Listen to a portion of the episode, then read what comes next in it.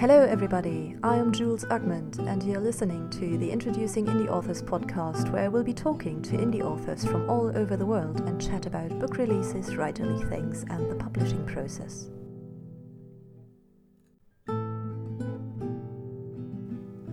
Welcome back to Introducing Indie Authors. I had two more episodes planned for last year, which had to be rescheduled time and again due to plague and non-plague induced reasons. But I'm back now and I have talks scheduled with lovely people and I hope all of you have had a good start into your new year. In today's episode, our guest is Dawn Hosmer. She is an indie author from Ohio who loves true crime, reading, coloring, board games, traveling and the beach. Dawn has a passion for helping others and spent her career in social work in a variety of positions. We will be talking about her writing journey, one of her books, Bits and Pieces, and how adjusting our views when faced with hardship is her idea of freedom. Hello, Dawn. How are you? Good. How are you doing? I am fine-ish in regards of the plague. That's good. I've been locked in my house since I think March. So, so far, knock on wood, I'm good yeah. as well. so, we're here because I read your book Bits and Pieces. Oh, and we scheduled this call about three times before it finally happened. And we will start with um, the usual first question, and that's when did you begin your writing journey? Officially, um, writing adult novels, I began about 14 years ago. I was inspired by a real life event that impacted me in a really profound way. And it started my journey into novel writing. Um, the first novel I actually wrote, and the one that's closest to my heart, is The End of Echoes. Um, but the first one I published was Bits and Pieces. Um, so it's been, I think, about 14 years now. How does your writing process work? Um, there's this whole debate about plotting, pantsing, and stuff going on. Where would you fall on the scale? I am 100% a pantser. Um, I usually get struck by an idea that usually stems from the question, what if?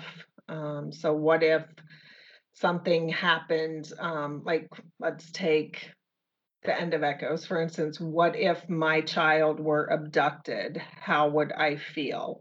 Um, so, it usually starts with that. And I really don't even make any notes before I start writing. I just sit down and write and see where the characters take me and the story takes me. So it's basically a hot mess. I I love it because I I used to write like that and it didn't work for me. So um, ever since I became serious about it, I've been a plotter now, and I'm always impressed by people actually who, who do this, who pants it, and who are able to finish a book. It's amazing. I'm envious of plotters because I'm like, how much easier would this be if I knew where this book was going? Um, you, you mentioned reading bits and pieces, and um, here's a perfect example of one of the joys of pantsing, plus one of the downfalls. Um, the big twist in bits and pieces I did not know was coming until I wrote it on the page, which was kind of cool because I got to experience the same shock that the reader did. But on the other hand, I sat back and I'm like, oh no, I have to change and fix so much because of this. Like, if I had known this from the beginning, that would have been so helpful. So, yeah, it can be nice, but it's also a little chaotic. interestingly, um, because you said it's the question, what if? And mm-hmm. we had somebody say this before in one of these interviews. Shout out to Francine. Francine Garson? Yes. Yay! Yes, I love Francine. Yeah. And um, she was talking about writing groups. And I was wondering do you have any writing groups that you're in? Do you work with critic partners, beta readers, anything like that? Um, well, right before the pandemic hit, um, a group of us that had met on Twitter actually started a writing group because we realized there were a lot of us in the central Ohio area. So we had just started meeting, um, and then the everything hit. Um, so we haven't been able to meet anymore.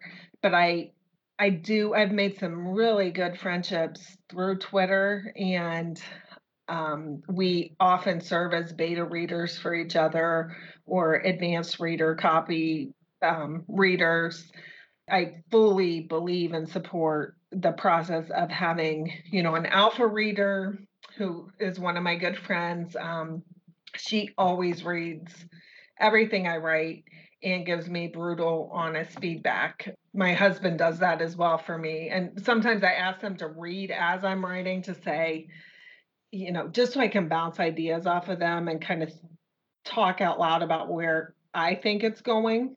And then I always utilize beta readers as well once I have that first draft in a more solid form.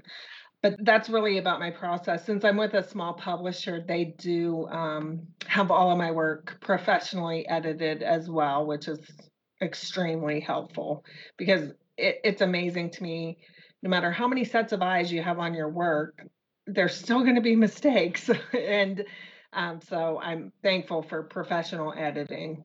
It truly is never ending. And even in my latest release, somewhere in between, I had alpha readers, beta readers, a professional editor, and I've had a couple of people reach out to me and say, I'm not sure that you realize this, but there's a mistake in there. And I'm like, oh my goodness, how? and I always read my own work. I have the computer read it to me several times. I read it out loud several times. It's amazing how things can still be missed. But I, I notice the same in traditionally published books as well. So eh, I don't think it's just an indie or smaller publishing house issue. I, I notice it in traditionally published books too. So we're not alone. And I think with traditionally published, it gets worse. Yes. At least the impression I got with the last couple books I bought that were traditionally published. And I was like, don't you have editors anymore? I know. Yeah. My my mom, because um, when I first published bits and pieces. There were a couple of errors that somebody pointed out, and she got so defensive on my behalf. So now, whenever she reads traditionally published books, she makes a list of all the mistakes she finds to show me and say, I just want you to feel better about things, but look at all these mistakes I found. I'm like, this is so cute. Thanks to all the moms. Moms save us. yes.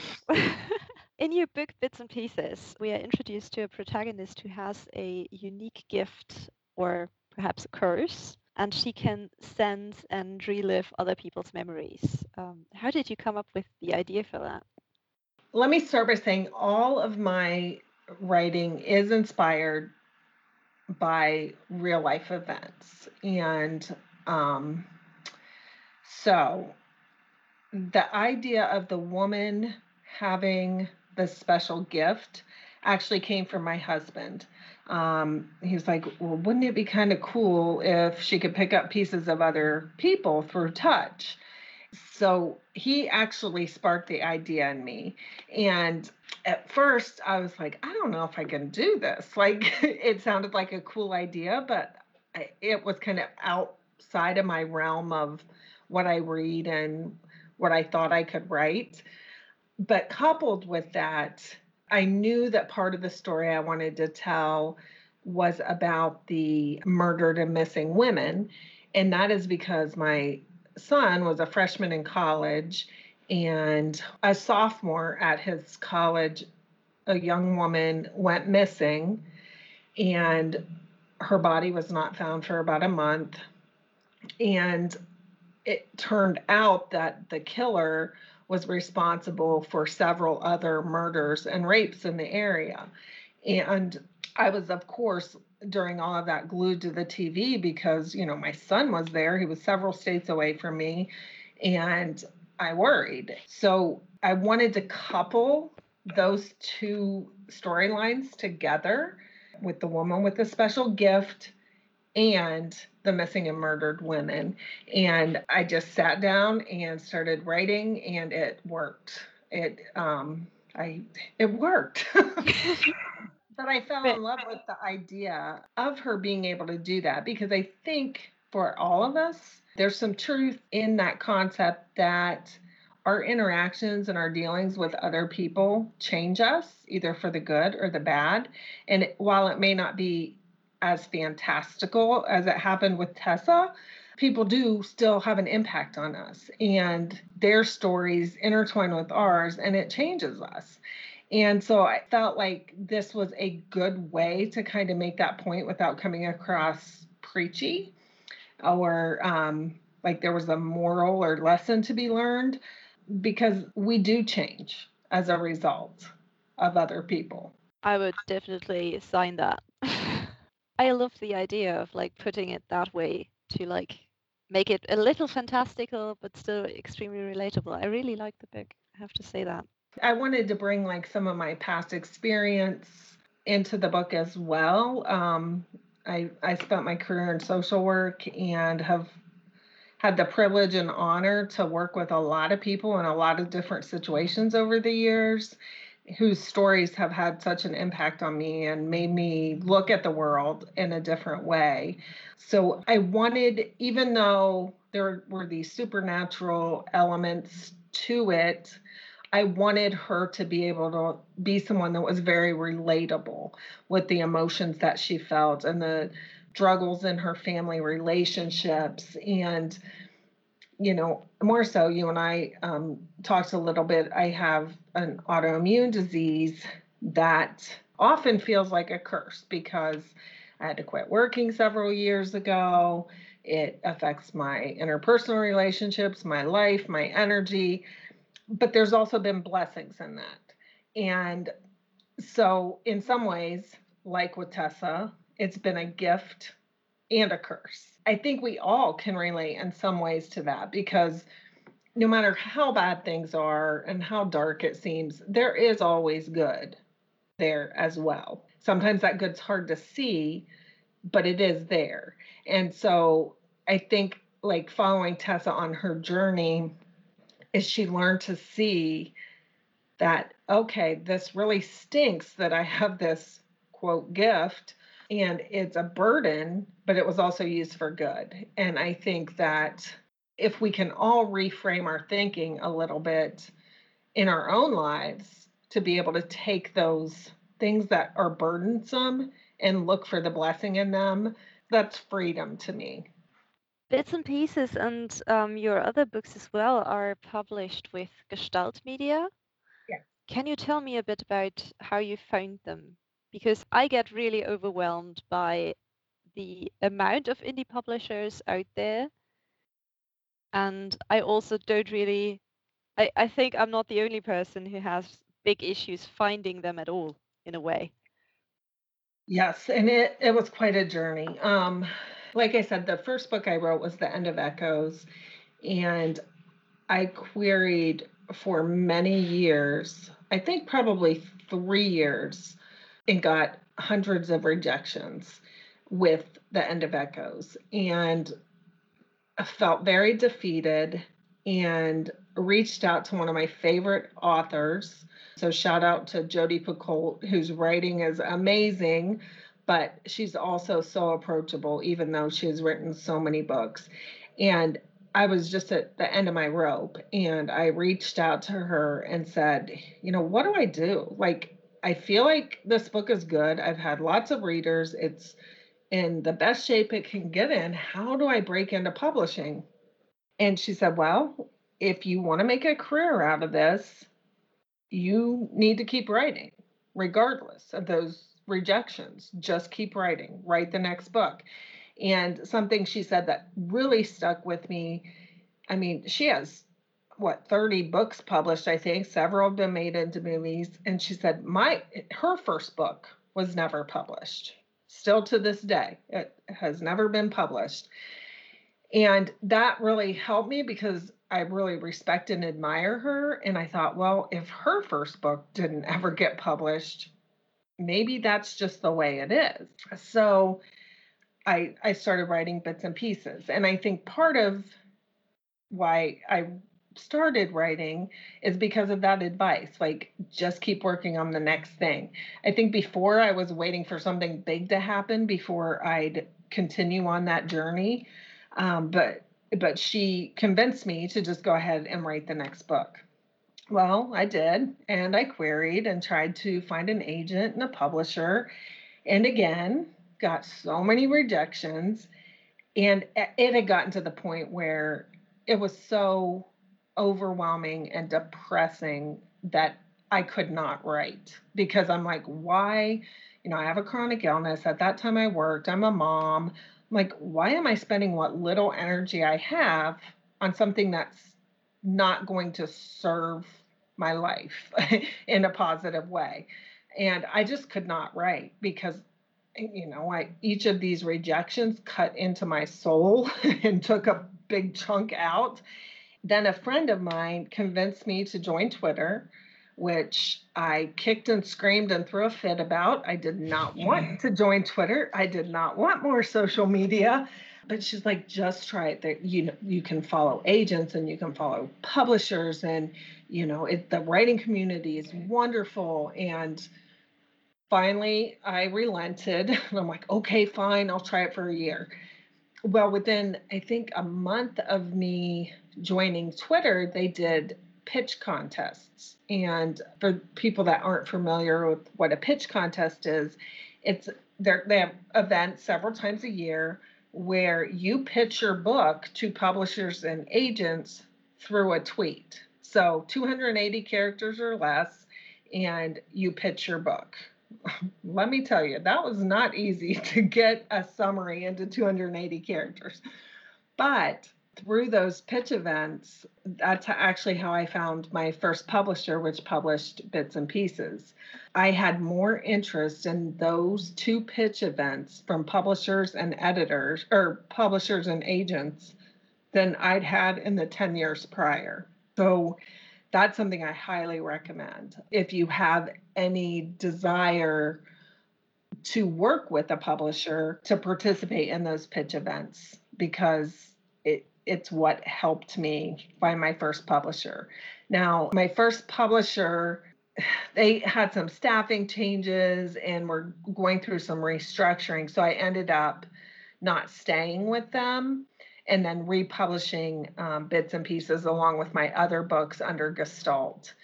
And with Gestalt, I had become friends via Twitter with Jason who, Stokes, who is the founder and owner of Gestalt. And at, when I um, joined with them, his goal had always been to branch out and represent authors, but he hadn't done it yet. So I reached out to him and I'm like, look, I know you want to take on some clients for publish- publishing. How about me as being your first one? And we talked through it and he said yes. And we got bits and pieces published and we got all the others out in, I think, a year and a half's time. So it was really such a blessing. And, you know, after he took me on as a, a client, then you know, he of course expanded because I think the big thing holding him back was just not knowing all the process and the contract details and all of that. But once we got all that set up, he was able to take on additional clients. So you kind of helped him as well. That's that's awesome. I I hope he feels that way. I uh, hope so. With bits and pieces, there was a larger publisher that liked my work, requested a full. I sent it, sent, or an agency, I'm sorry, for a literary agent. I sent them a full. The agent read the entire book in like two days, came back, said, I loved it, but I want you to remove the big twist at the end of the book and rewrite and resubmit without that big twist.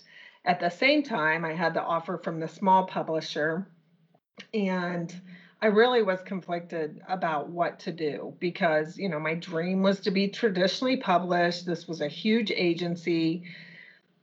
I thought, you know, this could be a wonderful thing for my career. But the more I thought about it, I'm like, no, that twist, no, like it, it needs to be there. It, I could not make myself give up that much control of my work just because she did not like that twist. So I decided to go with a small publishing house and I know it was the right decision because, like I had said, it, it, had probably been two years since I had written. But once I signed with that small publisher, it was like I could finally exhale and I could write again. So to me, that says, okay, that was the right step for you at that time because I, I got my words back, I my ability to get stories on the page. So I, I really feel like it was the right decision for me. And, you know, I I think that there's no one valid way to publish. And I think for a long time I held on to, well, I needed the validity to be traditionally published or what have you. But that's not the case anymore. Maybe 20 years ago that was the case. But now, I mean, there's quality work through all types of publishing. And I just, for me personally, I wanted a team of people to work with because I, I don't want to do it all on my own. And I, I respect those people that can take on the entirety of self publishing. I'm not one of those people or at least I wasn't when I needed to get my work out there. Maybe someday I'll self publish some things, but I like having a team and somebody to help me find the cover designer and help me deal with the editing and help me deal with the marketing. It's just, I, I felt like I needed that at that time. Concerning the marketing, um, that's something that I've talked to many people about already who, who were on this podcast because it seems to be one of these things that you either love or really, really hate. I'm the latter. I really hate it. I can't do it. I'm shitty at marketing. That's the one thing about self publishing that I really dread the marketing part. what exactly um, does your publisher help you with in, in that regard? Like, what do they do? Not as much as I'd like but some of the things they're always willing to try things to see if they work. And they've helped me run some ads through different platforms which have been successful. They've participated you know again pre-covid in events where they go to book fairs and they can take all of their authors work and and promote and sell face to face which that's always helpful when they can do that they've helped in that regard, but a lot of the day to day keeping up on social media platforms and what have you, that's fallen to me.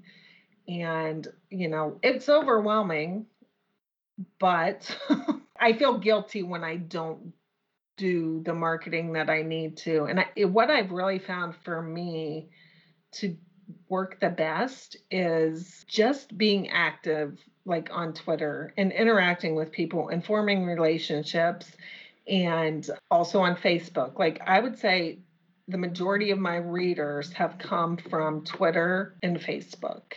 I recently joined TikTok, which I was dreading as well. So but there's a huge they call it BookTok, and um, there's a huge group of authors on tiktok and readers on tiktok that do book reviews. And so i i guess for me it's constantly stepping out of my comfort zone and saying okay you don't want to do this but do you want to sell books? If you want to sell books then you need to do this. If you want to get your words out there and frankly interact with some very cool people like just do it. Step out of your comfort zone and do it but it's daunting. It's daunting.